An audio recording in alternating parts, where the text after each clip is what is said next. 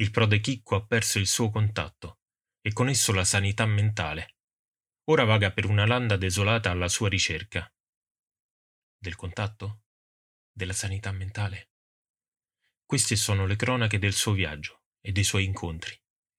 Un viaggio costellato di cadute in flash incomprensibili e di sogni indecifrabili. Incontri con gente che, pur avendo perso la sanità mentale, vaga per la landa non alla sua ricerca, ma cercando di sfuggire ad essa. Entreresti nella tana del lupo quando il lupo è affamato? È un flash, nulla più. Tempo di cadere in terra e di rialzarsi ed è andata. Non è successo niente. Non è successo niente. Non è successo niente. Ed il prode Chicco riprende il cammino, pronto ad ogni evenienza, ad ogni incontro con persone più o meno strane che sbucano dal nulla. Ed uno di questi incontri è con Giovannino, uno strano personaggio, alto un metro e mezzo, largo un metro e mezzo e profondo un metro e mezzo. Giovannino gli racconta la storia della sua vita, ma lui non lo ascolta più di tanto, perché non vede in che modo lo possa aiutare nella sua ricerca. In quel poco che ascolta c'è un po' di tutto. Giovannino è un essere nato da una donna cannone che lo ha sparato nell'edificio davanti all'ospedale. È un personaggio che nella vita ha visto di tutto, una suora che per aiutarlo ha gettato il velo. Ha fatto di tutto, principalmente il tappabuchi. Un essere la cui vita è sempre stata condizionata dall'esteriorità, dall'apparire. Un essere che scompare in un flash volesse che sto cielo, sto cielo sarapesse per tutta gente che non te ne niente. Luci, prego. Scusate l'interruzione, ma ritengo sia necessario procedere nel nostro percorso facendo qualche tappa di tanto in tanto. Avete assistito alla prima parte del materiale fornitoci dal nostro convertitore. Siamo i primi a poterlo utilizzare e quindi in questa primissima fase vi pregherei di inserire insieme ai vostri commenti sul soggetto in esame anche le vostre impressioni sull'esperimento. Il soggetto che abbiamo preso in esame di cui stiamo analizzando il cervello è il signor Francesco Prode, inserito nel nostro programma immediatamente dopo la chiusura dei manicomi. Per fare questo test abbiamo dovuto interrompere la somministrazione degli inibitori, anch'essi d'altronde in fase sperimentale. Ad ogni interruzione vi concederò 5 minuti per scrivere le vostre impressioni sulla scheda che vi è stata fornita ad inizio seduta. Siete pregati di non conversare tra voi per non inficiare la prova. Grazie. La mia impressione sull'esperimento è nettamente negativa. Più che un aspirante psichiatra mi sento un voyeur della peggior specie. Ma questa prova fa parte del praticantato e non posso sottrarmi al mio compito. Passando al signor Prode, credo che potremmo scoprire di più prendendo in esame quanto da lui scritto prima di essere internato. In effetti il soggetto sembra rifugiarsi in un mondo popolato dai personaggi da lui inventati. Giovannino era protagonista di uno dei suoi racconti. Ma credo che questo a noi non interessi, visto che conosciamo già le cause della sua pazzia, se così vogliamo chiamarla. Potete spegnere le luci ora. Grazie e Giovannino per l'appunto è in un flash che scompare, tanto da far credere al prode Chicco che questa volta il flash sia durato più tempo, perché altrimenti non si spiega quell'essere dove sia andato. Ma non c'è tempo per pensare in questa landa desolata, perché in lontananza si muove una figura piccolissima, ed il prode Chicco crede di riconoscere in quella figura il suo contatto. Succede qualcosa di strano, perché l'apparizione si avvicina a tutta velocità e lo trapassa come fosse un fantasma. Ma prima che un altro flash possa abbatterlo, il prode Chicco capisce che quello non era il suo contatto.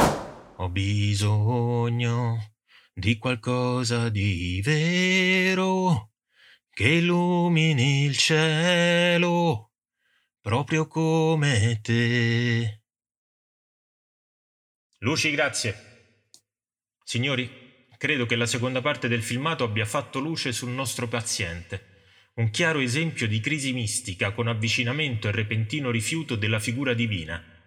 Anche per questa seconda parte avete 5 minuti per scrivere le vostre impressioni. Vi ricordo che la pausa pranzo sarà dopo la terza parte del filmato con relativo commento. Il mio commento è che questa forse è la prima vera cosa interessante vista oggi.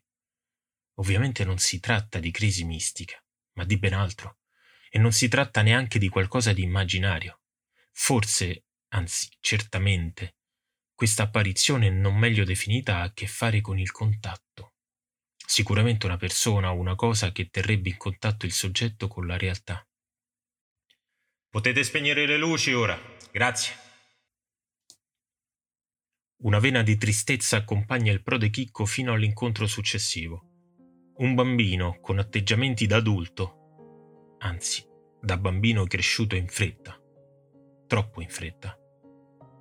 Gli si avvicina, gli dice di chiamarsi stratega e di venire da una casa nella nebbia abitata da strani personaggi.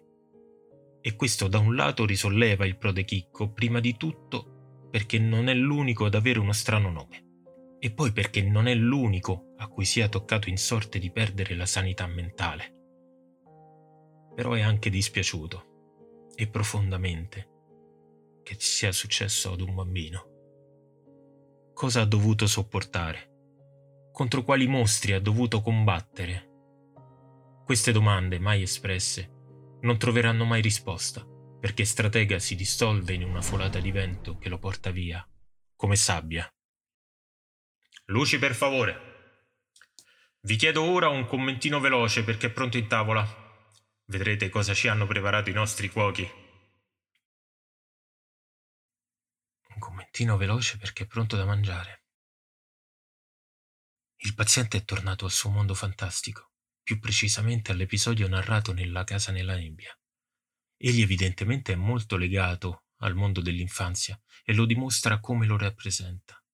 In quello che scrive ed ora rivive, troviamo un misto di rispetto ed affetto. Tratta i bambini come suoi pari e per lo stesso motivo li compatisce perché non hanno vissuto la loro infanzia. Eccolo il commentino veloce veloce, altrimenti la pasta scuoce. Ora, signori, dopo aver soddisfatto i vostri appetiti, torniamo a nutrire la nostra mente. Abbiamo davanti a noi altre due tranche che andranno a completare il quadro psicologico del signor Francesco Prode, il nostro paziente. Luci, prego. Mama will put me in the firing line. Il terzo personaggio è un uomo anziano. Non parla. Passa accanto al prode Chicco, si toglie il cappello in segno di saluto e passa oltre. Il prode Chicco crede opportuno, chissà in base a quale logica, seguirlo. Ha molto da imparare da quell'uomo, crede di somigliargli e forse non ha torto. Ma nulla di ciò che fa quell'uomo sembra avere importanza. Cammina, semplicemente. Non parla perché non ha compagnia. Il prode Chicco si tiene a distanza per osservarlo. Va semplicemente per la sua strada. Poi d'un tratto cade in terra e scompare, come inghiottito dalla terra. Il prode Chicco coglie un fiore e lo poggia dove è scomparso quell'uomo, al posto del quale è rimasta un'immagine di un ragazzo e una ragazza. Ed il prode Chicco piange. Di nuovo, signori, a voi la parola. E per favore niente sentimentalismi. I sentimentalismi sono per chi li sa cogliere. Il soggetto incontra probabilmente il signor Giuseppe, altro suo personaggio. Forse non è casuale che l'incontro con Giuseppe avvenga dopo quello con Stratega. In fondo sono tre facce di una stessa persona. Bene, siamo all'ultima parte. Spero abbiate compreso l'importanza epocale di questo test e ne abbiate fatto tesoro per l'ultima volta, buona visione. Siamo soli. Il prode Chicco è nella confusione più assoluta. Non crede che riuscirà più a trovare il suo contatto, la sua sanità mentale, e il colpo di grazia glielo dà l'ultima visione. Sembra avvicinarsi qualcosa di molto simile al suo contatto, ma appare e scompare. Ora è lontano, ora è vicino, ora lontano, ora vicino.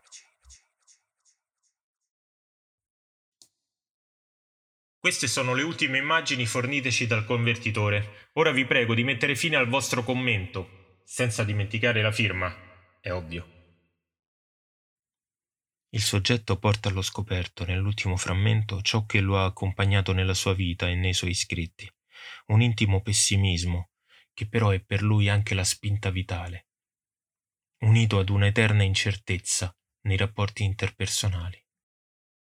Questo è il mio ultimo commento ad un caso umano che esseri malati, più di quanto essi ne dicano del paziente, hanno avuto l'idea di studiare.